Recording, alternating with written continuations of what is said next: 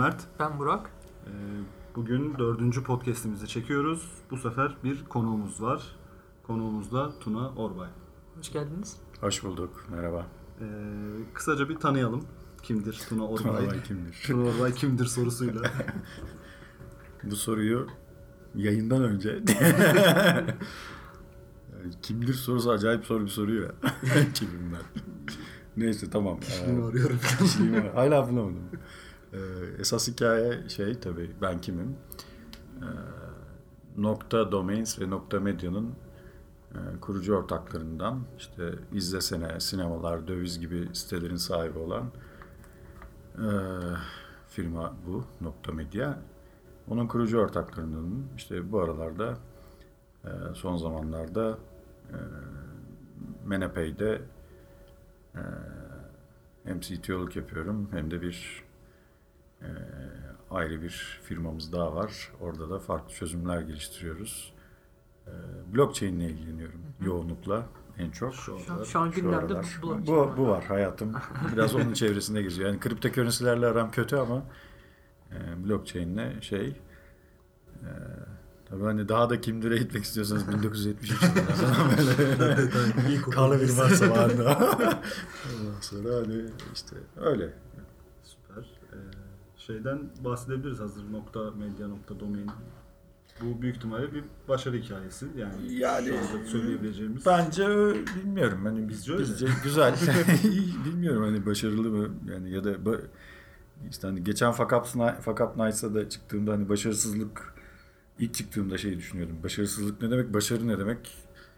Yani hiç kendimi hayatta başarılı ya da başarısız olarak adlettiğim şeyler var mı? Hiçbir fikrim yok. Hani evet iyi iyi işler. Hani bi- bizi tatmin eden işler en azından. Hani nokta domain biz e, aslında üniversite yıllarında yani domain olarak düşünmedik tabii ama e, o zaman 6-7 ortak bir araya geldik.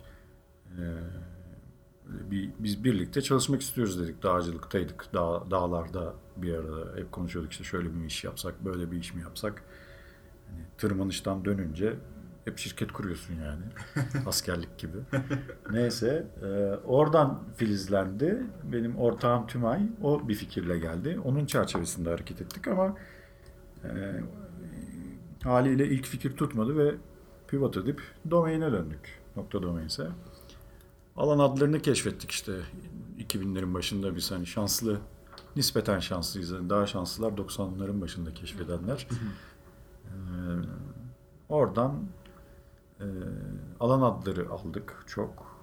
İşte onların reklam gelirlerinden, satışlarından kazandıklarımızla daha sonra bir arama motoru projesi yapmaya çalıştık. Olmadı. Bilgi.com adı altında. Ama o projeyi yapan e, ortak ayrıldı. O kendisi gayet başarılı işler yaptı yani. Proje devam etti. Hani arama motoru olmadı ama onun altındaki teknolojiler çok işe yaradı. Sonra medyayı kurduk. Medyada bu Web 2.0 rüzgarı ile birlikte şey yaptı, ortaya çıktı. Çünkü aynı nasıl hani Web 2.0 öncesi internet biraz hani şeydi. Tek yönlü televizyon gibi. Yani sen ne yazarsan ya da ne koyarsan yayına onu görüyor insanlar. Sa- daha çok dağıtım kanalı yeni.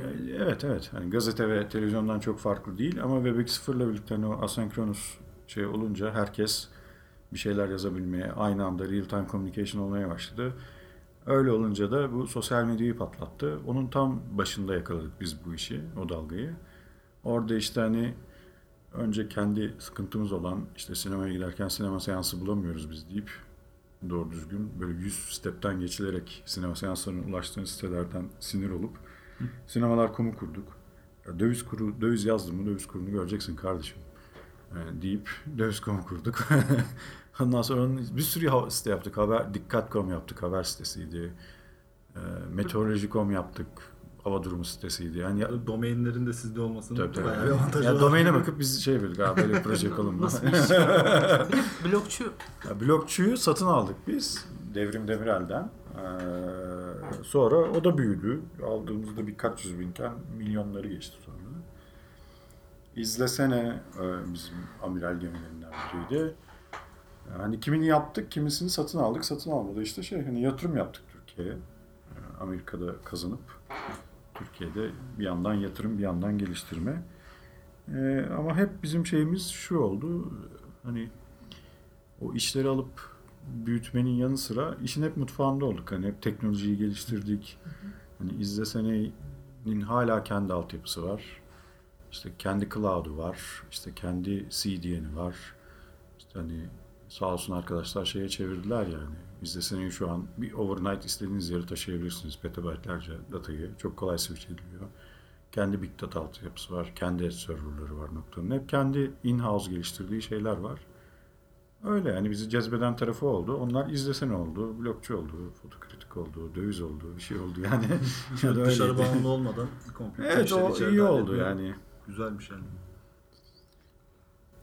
Tabii biz bunları yaparken de şöyle bir şey vardı. O dönemde cloud yoktu. Yani biz cloud'u kurarken Amazon. Aslında bunları kendi yani Mecburiyetten yapmak yaptık. yapmak isteyen herkes kendi yapmak Evet. durumunda kalıyordu. Çünkü bunu servis gibi sunan satan yani bir ya da ikiydi. Bu kadar yaygın da değildi. değildi. Çok azdı. Yani almaya kalktığında da fiyat yani biz hep şey yaptık yani akıllı gittik yani. Price check yaptık hep. Yani Amazon'da bunu kaça veriyorlar? Bize maliyetine. Hep böyle küçük olduğunu görünce şey hani azıcık yaklaşabilseydi mesela biz bırakıp hani management'ıyla uğraşmak kötü yani yönetmeye çalışmak şey. Ama hani iyi ki yapmamışız ki şey diyorum yani o sayede benim bizim hepimizin inancı o. Dışarıya bağımlılığın olmadığı için krizi istediğin gibi yönetebiliyorsun öyle bir durumda. Hani hem dışa bağımlı ekonomik krizleri çok iyi atlatıyorsun kolay nispeten. Çünkü şey, resource'lar sen istediğin gibi kontrol edebiliyorsun. Amazon'a gidip böyle 10 bin dolar fatura geldi hadi öde bakayım gibi şeyler olmuyor. Gerçi izlesene YouTube kapanınca çok güzel sürprizler yaptı. Bir kere şirketi batırıyordu neredeyse ama. Şimdi o konuları da hani işin biraz zevkli tarafları tabii Evet. ama daha çok işte podcast önce konuştuğumuzda şey Arda Kutsal'ın sana işte sen CTO'sun deyip Aha, evet. oradan başlayan Senin adın Kemal, benimki de Kemal. Yine CTO olsun. Ee, hani o kısım mesela yani bir işte bu süreci bir CTO olarak büyütmek, e, oradaki işte öğrenilen çıkarılan dersler aslında. Ya hani CTO çok enteresan. İşte demin geyik yapıyorduk ya C- sizde C-level kimler falan. ya öyle bir şey biz hani bizde şöyle bir şey var. Onu şey yapayım. Yani biz girişimci olduğumuzu 5 sene sonra falan öğrendik. Bize dediler ki siz girişimcisiniz. Ha öyle mi? Biz patronuz falan diye geziyorduk ortalıkta. Ee, bir o. iki CTO'luk da hani ne bileyim hani CTO şey geliyor bana biraz yavan bir terim ama hani evet e, bir küçük çünkü hani şey şirket ne ki yani 100 kişi olsa altında CTO olan teknoloji politikalarını belirliyorum ben. Biz de ilk Falan başta diye öyle. o gaza gelip C-Level isim koymuşken sonra fark ettik zaten böyle. Kimin CC'sin? Kendine CEO. Kendi kendime CTO. Yani neyse yani benim şeyim ben hani aslında jeoloğum ama hani bilgisayarla uğraşmak e, hani böyle bir şeyler yapmaya çalışmak e, hoşuma gidiyordu. Hani yazılım yapmak falan filan. Teknik insanlarla da hani çok iyi anlaşabiliyordum onların dilinden. Onlarla vakit geçirmek hoşuma gidiyordu. O yüzden yani ben hani doğal olarak şirkette o tarafa yöneldim ve o insanlarla vakit geçirdim. Öyle olunca da hani hani klasik şey var yani. Bütün ortaklarda işte sen genel müdür ol, finansa sen bak. İşte sen pazarlama ile ilgilen, sen de teknolojiyle ilgilen. Bir herkes böyle bir kapının başını tutmaya çalışıyor haliyle. Çünkü gidip hani şey değilsin ki böyle Amerika'daki gibi zilyon dolar almış bir startup olasın. Gidip böyle evet en iyi marketingçi bu, en iyi CTO bu falan diye getir. Ee, öyle olunca da bu iş bana kaldı ve hani ben yapmak zorunda kaldım. Hani yaptığım şeyde hani bu süreçte yani ortada insanları ne bileyim motive edip hani bu teknolojiler ne yönde ilerliyor hani izlesene ya onun yönünü Aslında belirlemeye çalışıyorduk belirlemek. gibi. Çünkü hani şeye bakıyorduk. Hani izlesene diye bir şey var elinde. Hani biz onu da satın aldık şeylerden, Sidar'dan. işte Peak Games. Sidar ve, Sidar ve Şenel'den. E, o zaman aldığımızda onlar hani böyle tam böyle hani e, cengaver girişimci olarak böyle kurmuşlar e, siteyi. E, videoları koyuyorlar. Doldukça yeni sunucu koyuyorlar. Doldukça yeni sunucu koyuyorlar. Yani dağıtma vesaire yok yani. Öyle hiçbir şey yok. Hani şeyle başladı ilk soru. E bunları nasıl dağıtacağız? Ondan sonra e tamam videoları dağıtmanın yöntemi nedir? YouTube nasıl yapmış? Yani YouTube nasıl yapmış arıyorsun internette yok. Yani kimse yazmıyor yani bunları. Ya da işte cloud nedir? Öyle bir şey cloud bile bilmiyorsun. İşte DNS round robin yapıyorsun falan böyle saçma sapan. Sonra IP şey yapıyorsun. Ya sonra bir süre sonra Ön tarafa bir sunucu koyuyorsun. Arka tarafta işte böyle bir sürü makine var. Kafaya göre dağıtıyor. Gittikçe böyle ya sanallaştırma, buluttu bilmem neydi derken kendi e, şeyine doğru kayıyorsun. Yani hep e, çok okuyup bakıp hani diğerleri ne yapıyor, başkaları ne yapıyor. İşte bol bol konferanslara gidip arkadaşlarla onları yapmak. Yani bunları ben tek başıma belirlemiyordum. Sağ olsun arkadaşlarla beraber yapıyorduk. Yani o akıllı insanları yer açınca zaten sana C-level'lık yapmak çok kolay oluyor ondan sonrası. Yani iyi, iyi, neyse, bir, iyi, ya da iyi bir ekip olunca iyi bir ekip olunca hani onları da yer açınca işin teknoloji kısmı kolay. Kıvılcım yakmaya bakıyor. Yani. Tabii tabii yani Şuraya bir bakalım diyorsun. Tabii öyle takip oluyor. edince kolay oluyor. CTO'nun da tanımını bu şekilde öğrenmiş olduk. Ya hani büyük ihtimalle büyük şirketlerde şeydir hani çok böyle Türkcell'de Mürsel'de hani adamlar şey yapıyordur. Hani tek, yani bunun teknolojisi, harcaması, bütçelendirmesi, stratejisi, işte şirketin büyük vizyonuna göre onun işte resimdeki yeri ne bileyim ben open source'a gidecekse gidip herhalde Oracle'la Microsoft'la deal yapmaz. Olduğu gibi adam bütün kaynaklarını oraya çevirmeye çalışır. Onun yönünde şey yapar. Hani büyük alanda şirketin o vizyonuna uygun teknolojik olarak politikalarını belirleyen adam. Şimdi bu şey küçüldükçe e, şirketin size'ı gene aynı şeyi yapıyorsun ama hani daha ufak çapta yapıyorsun. Gene aynı şeyi yapıyorsun aslında. Hani sen şirketin nereye gitmek istiyorsa işte teknolojiden sorumlu kişi diyelim. Kim CTO ya da işte baş mühendis neyse hani VP of Engineering whatever tamam mı? O adamın yapması gereken şey o şirketin gittiği yöne göre o şeyleri yapmak. Yani o e, analizi iyi yapıp o teknolojileri Yönü belirlemek. yönü belirlemek. Ona göre ekip oluşturmak, kaynağı yönetmek vesaire vesaire. İşte diğer şeyler. Bu. Diyebiliriz. Şey e, az önce de bahsetti Jeolom dedin. Ha, evet. Mesela bu bildiğimiz kadarıyla ortakların genel olarak bir şey altyapıları farklı farklı. Evet. Çok farklı Bilgisayar mühendisi hiç yok. Orada. Mesela. Burada var. Bayağı bir. Yani Ondan şey sonra- bir sorun oldu mu ya da ne bileyim e, Olmaması mı? e, yani farklı farklı, Ha, farklı şeyler, altyapılardan. Bilgisayar mühendisi olup olmaması çok önemli değil de. Ya olmadı çünkü biz iyi arkadaştık. Hani ben hani hep düşünüyorum ya benim ortaklarımın background'u neydi ya falan diye. Hepsi dağcı çünkü. Benim gözüm Ortaklıkta dağcılık. Dağcılık ama işte şey gibi geliyor. Hani iki arkeolog var, bir çevre mühendisi, bir inşaat mühendisi. Ben de jeoloğum işte. Ama hani ortak şey, aa internet diye bir şey var, biz bunda çalışırız demesi, tutkunun ona dönüşmesi. O yani. Ama bunun dışında farklı farklı background'un olması artıları oldu tabii. Ya farklı bakış açıları tabii, Hmm, Tabii kazandırdığı ol- için. oldu. Yani mesela teknik insanlar daha teknik bakıyor. İşte sosyal bilimciler olaya mesela hani Tümay Çağatay'ın yaklaşımları daha böyle ıı, şey yanında. İnsan odaklı. İnsan, insan odaklı demeyeyim de hani böyle daha vizyon tarafından hani bunu nasıl yapıyoruz. Yani de- değişiyor aslında. Sonra tabii herkes şeye dönüyor. Bir süre sonra hani çok strateji konuşa konuşa vizyoner olmak zorundasın yani ortak olarak. Olmazsan hem hem vizyoner olacaksın aynı zamanda somut olmak zorundasın. Yani çok yukarıda kalırsan bu sefer aşağısı yukarıya gelmiyor. Çok aşağıda kalırsan da şirket yönsüz kalıyor. Darmadan oluyorsun. Yani avantajı şey oluyor çok ortağının olmasının. Yoruldukça biri bayrağı devralıyor sürekli olarak. İyi destek oluyorsun birbirine. Yani sizde de vardır eminim. Ee, hani hep böyle bizim öyle lükslerimiz vardı en azından. Hani hep böyle bir bayrağı alıp şirketi bir götüren, omuzlayan birileri oluyordu yani daima.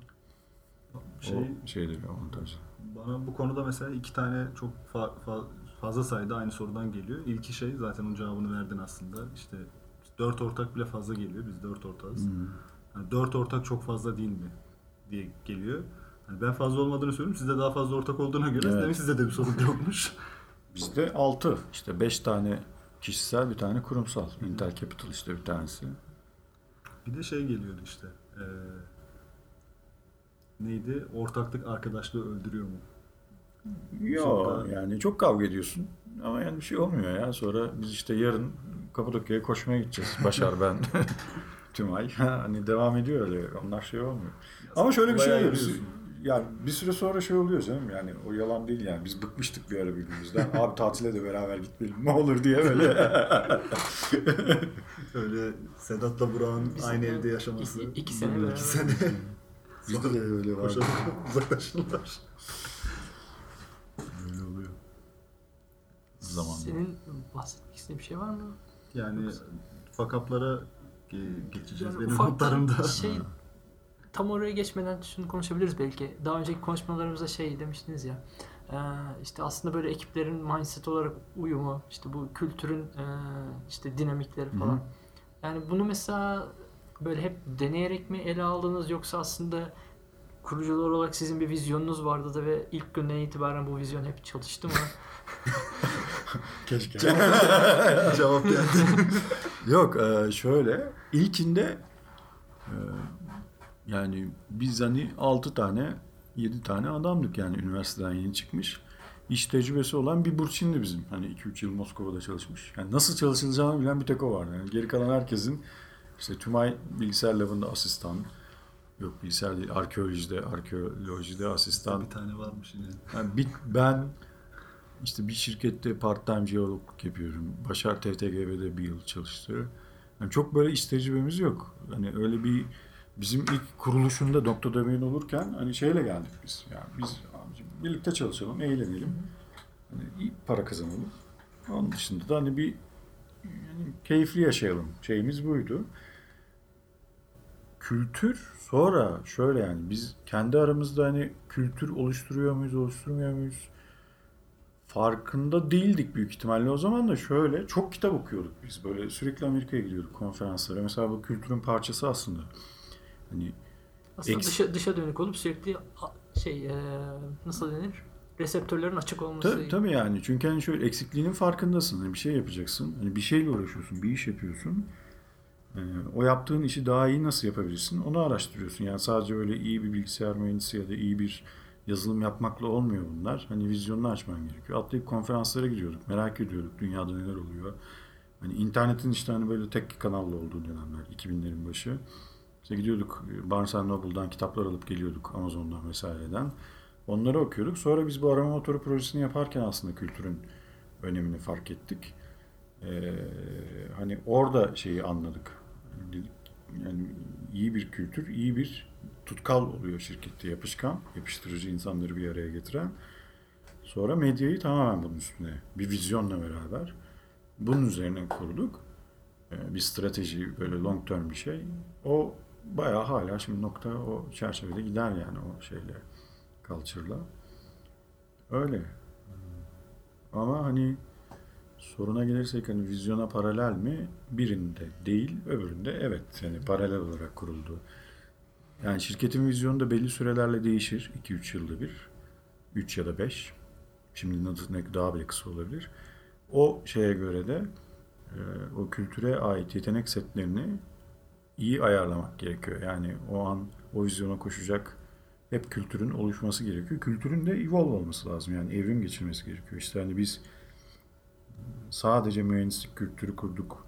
İşte şu şekilde çalışacağız derseniz hani tahminen hani o, o sizi bir yere kadar götürür ama işte gelişen dünyada e, ne bileyim hani bazı şeyleri gerçekleştiremeyebilirsiniz. E, hedefleri tutturamayabilirsiniz. Hani sadece mühendislik yani müşteri odaklı hiç değilseniz işte ya da hani bu lean startup, lean metodolojiyi kaçırırsanız, agile kaçırırsanız nasıl yapacaksınız? Yani hep böyle upgrade etmeniz lazım hani şey kültürü de. O yüzden bir kere kurulunca olan bir şey değil. Bunun bayağı e, üstüne gitmeniz lazım. Hatta şimdi son zamanlarda büyük firmalarda böyle Google'da falan işte happiness officer var. İşte cultural officer var. Chief cultural officer diyorlar. Düşün yani o hale gelmiş CTO falan değil yani.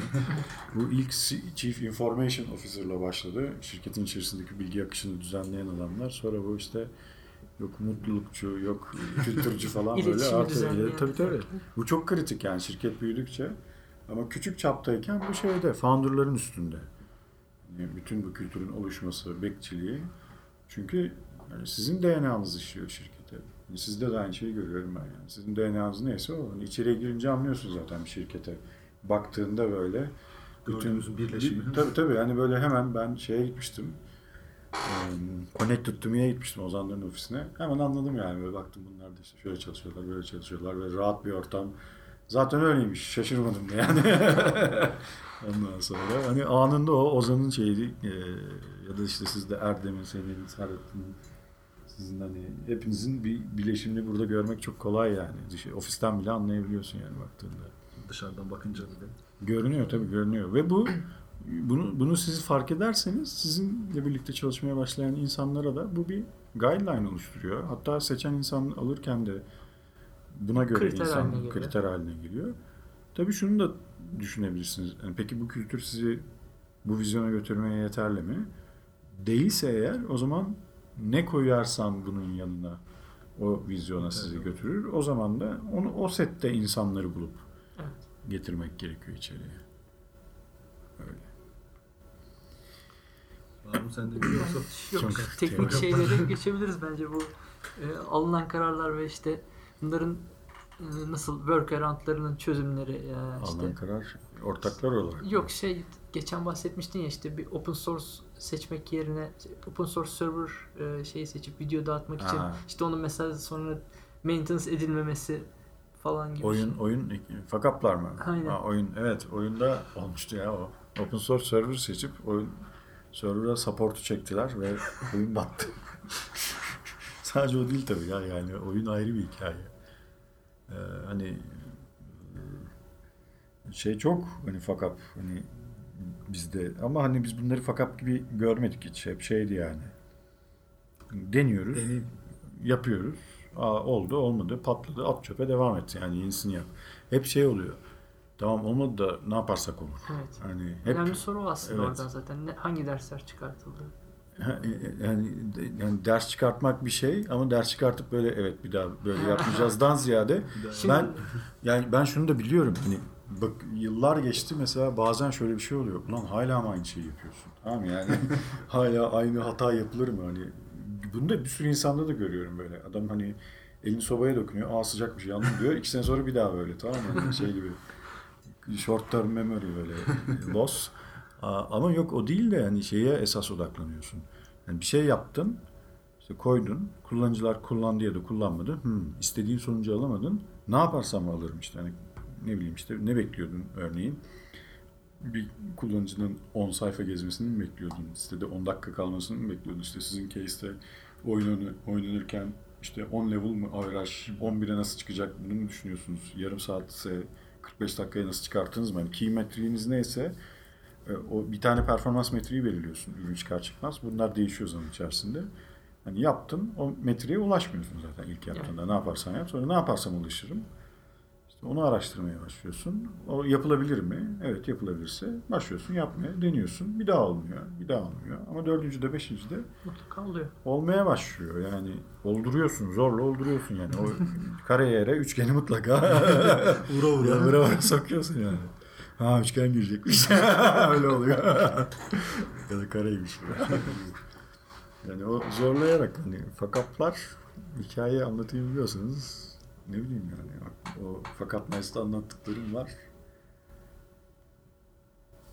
İşte ne var mesela komik ko- değişik işte o oyun hikayesi var en komiği. İlk Intel yatırım yaptığında oyun yapalım dedik. Ekip kurduk. Ya Oradaki çok batırma hikayesi çok. 12 kişilik ekip kurduk. Ekip işte bir yönsüz kaldı. Orada benim de suçum var. Ondan sonra ya bunlar yapar. Çok kendine güveniyorsun. Tamam mı? İşte yap kurdukça 4 ayda 12 tane adam başladı ekip yapmaya. Deadline acayip tight, kötü bir deadline'dı. İşte teknoloji tarafı iyi ayağa kalkmadı. Kötü manage ettik süreci yani. Kendi adıma. Hani orada mesela culture'ı iyi oluşturamadık.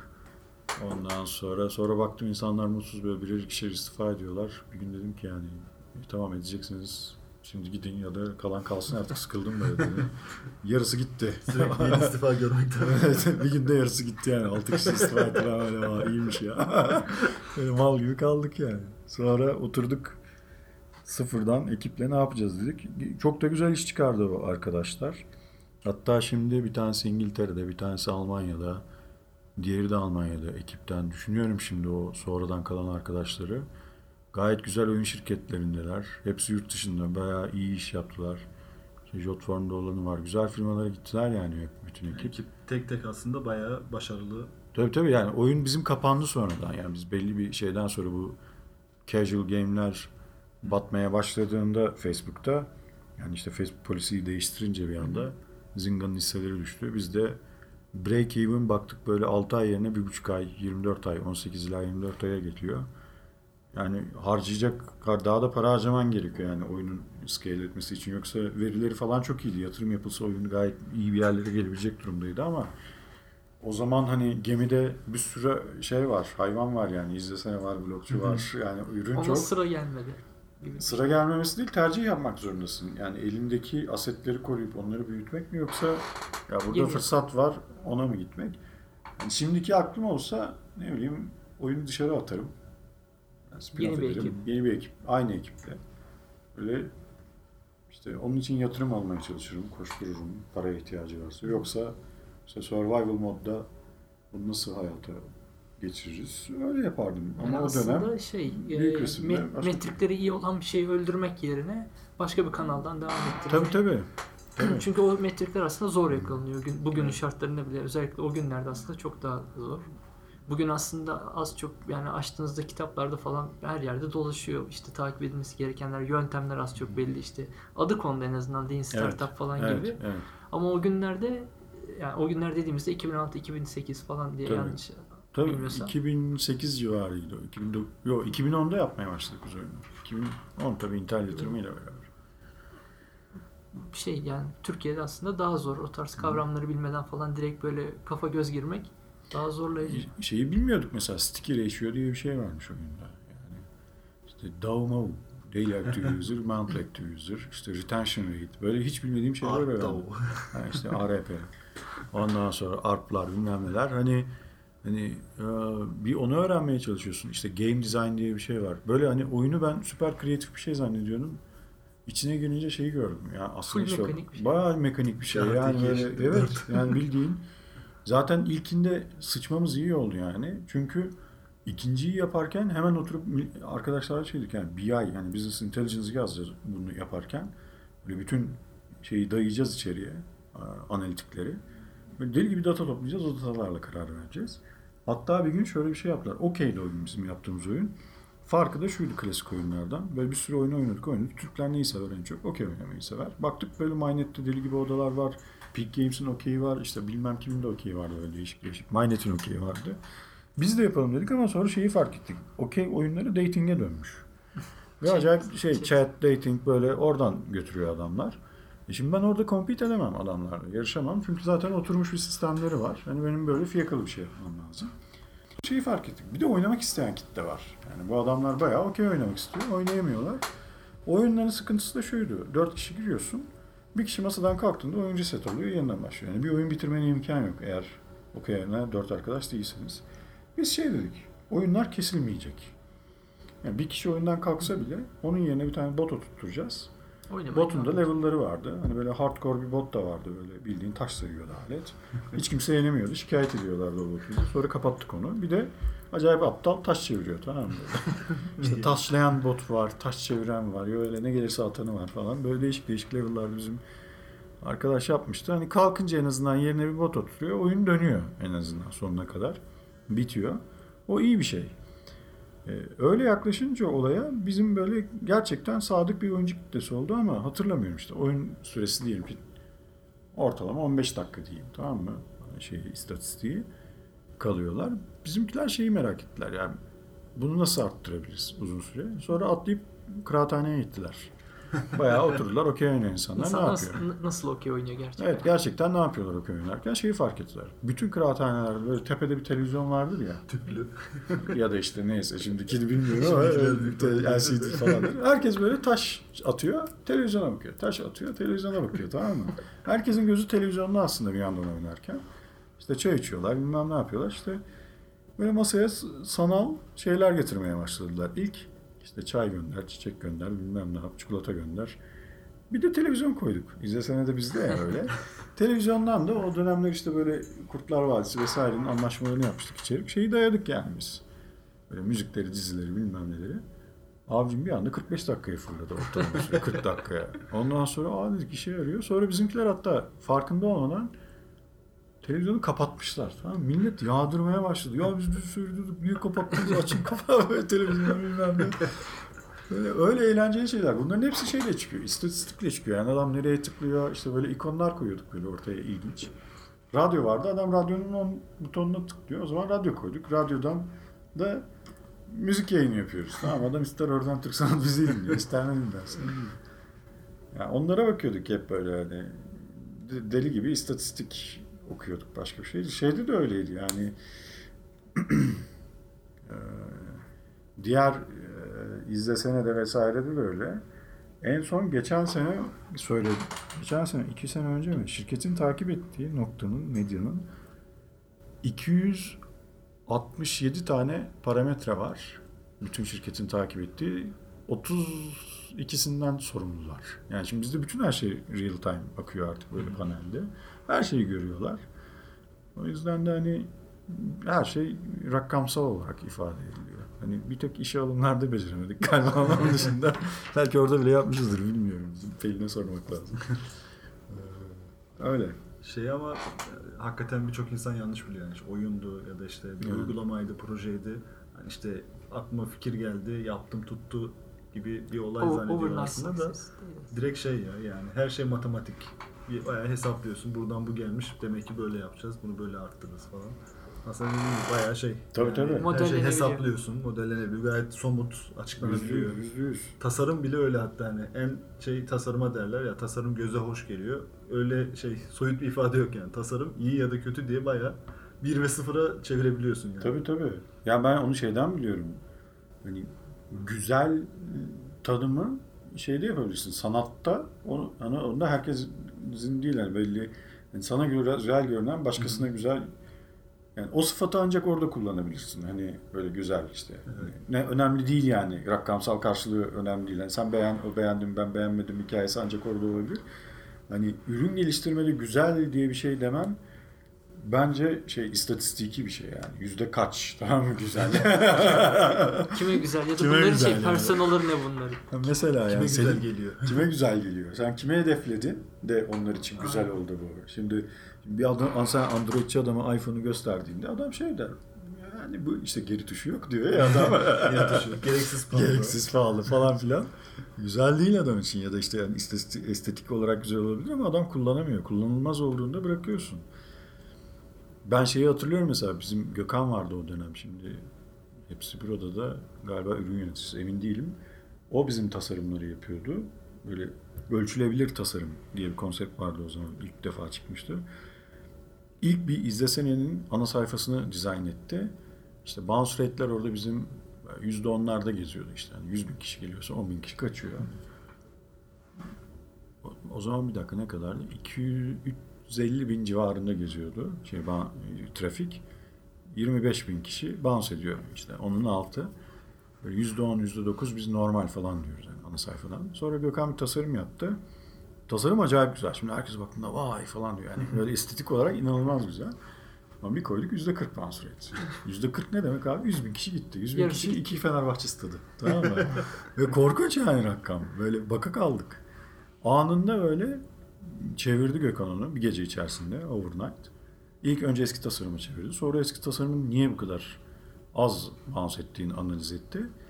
Ve adam yavaş yavaş yavaş en son %3'lere falan düşmüştü yani şey bounce rate. Ondan sonra böyle şeyi buldu. Yani yani şimdi o sitenin tasarımını hayal meyal hatırlıyorum.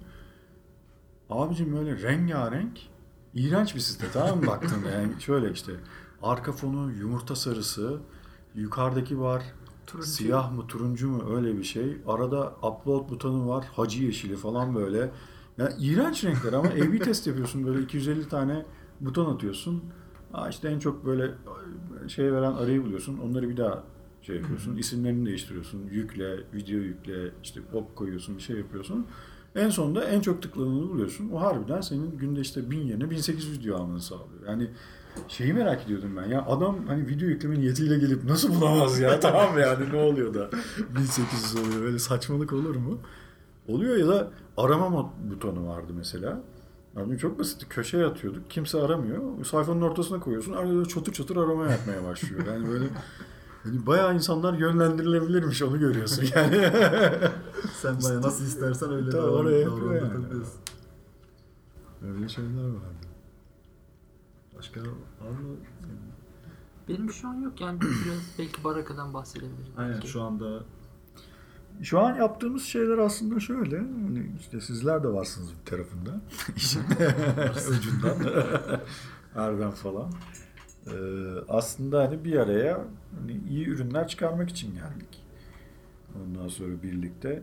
Yani bizim de Çağatay'la hep böyle noktanındaki bizim executive rol- rollerimiz bitti. Yani günlük işlerle pek işimiz yok. Arada uğruyoruz. İşte yönetim kurulu toplantılarına katılıyoruz falan.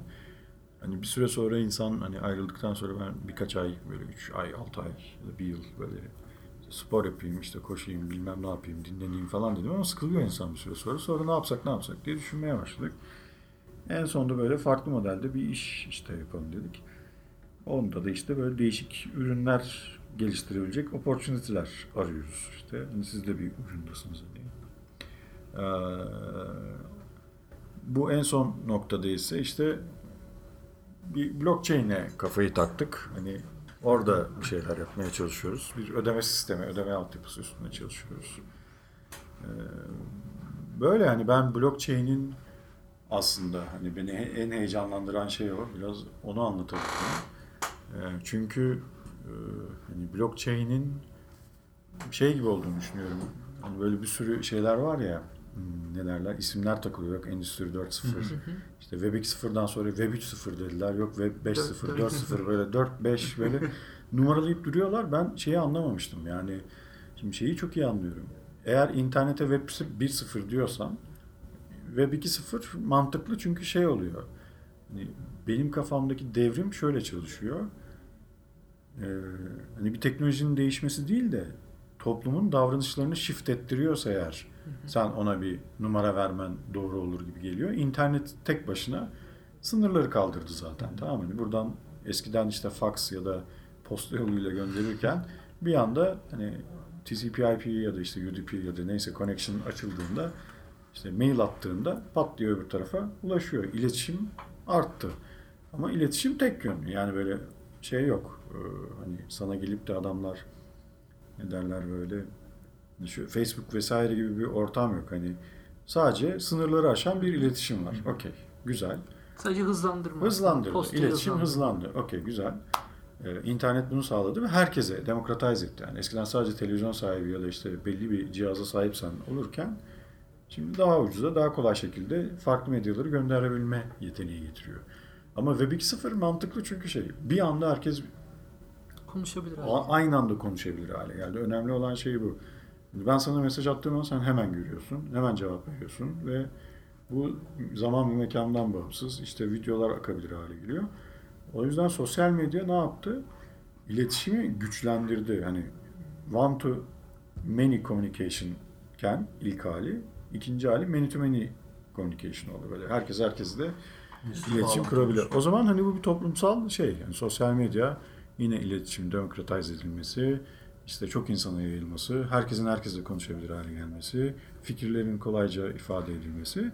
Şimdi blockchain'de de acayip temel bir şey değişiyor. Hani ondan sonraki gelenler Web 3.0 yok, AI'lar bilmem neler bunlar sadece teknolojiler yani toplumda böyle tamam belki AI çok büyük bir tehdit oluşturabilir ama insanların davranışlarında, yaşam şekillerinde büyük bir değişiklik yapabileceğini düşünmüyorum. Ee, hani benim bir şeyi değiştirmem gerekmiyor. AI bende bir sürü şeyi değiştirebilir işte çip takıp böyle bütün her şeye aynı anda erişebilirim. Benim yerime çok daha fazla düşünebilir. Hani e, bir sürü şey olabilir ama blockchain'in şeyi şu. Senin temel bir değerini kökünden değiştirmeni istiyor aslında. Hani sen neye güveniyorsun? Otoriteye güveniyorsun şu an. Otorite ne? İşte noter, banka, devlet vesaire. Birinin bir şeyi onaylamasına güveniyorsun. Yani onlar olduğu zaman kendini rahat hissediyorsun. Toplumun ortak güven duyduğu kur- Şey, kurum. kurumlar, şeyler bunları sen icat ediyorsun. Diyorsun ki hani devlet insan icadı bir şey. Hani polis insan icadı bir şey. Hani bir sürü şey. Şirketler mesela insan icadı bir şey. Hani biz bir şirket olmadan çalışamaz mıyız? Gayet de çalışabiliriz. Yani aramızda böyle hani anlaşabiliyorsak çok iyi.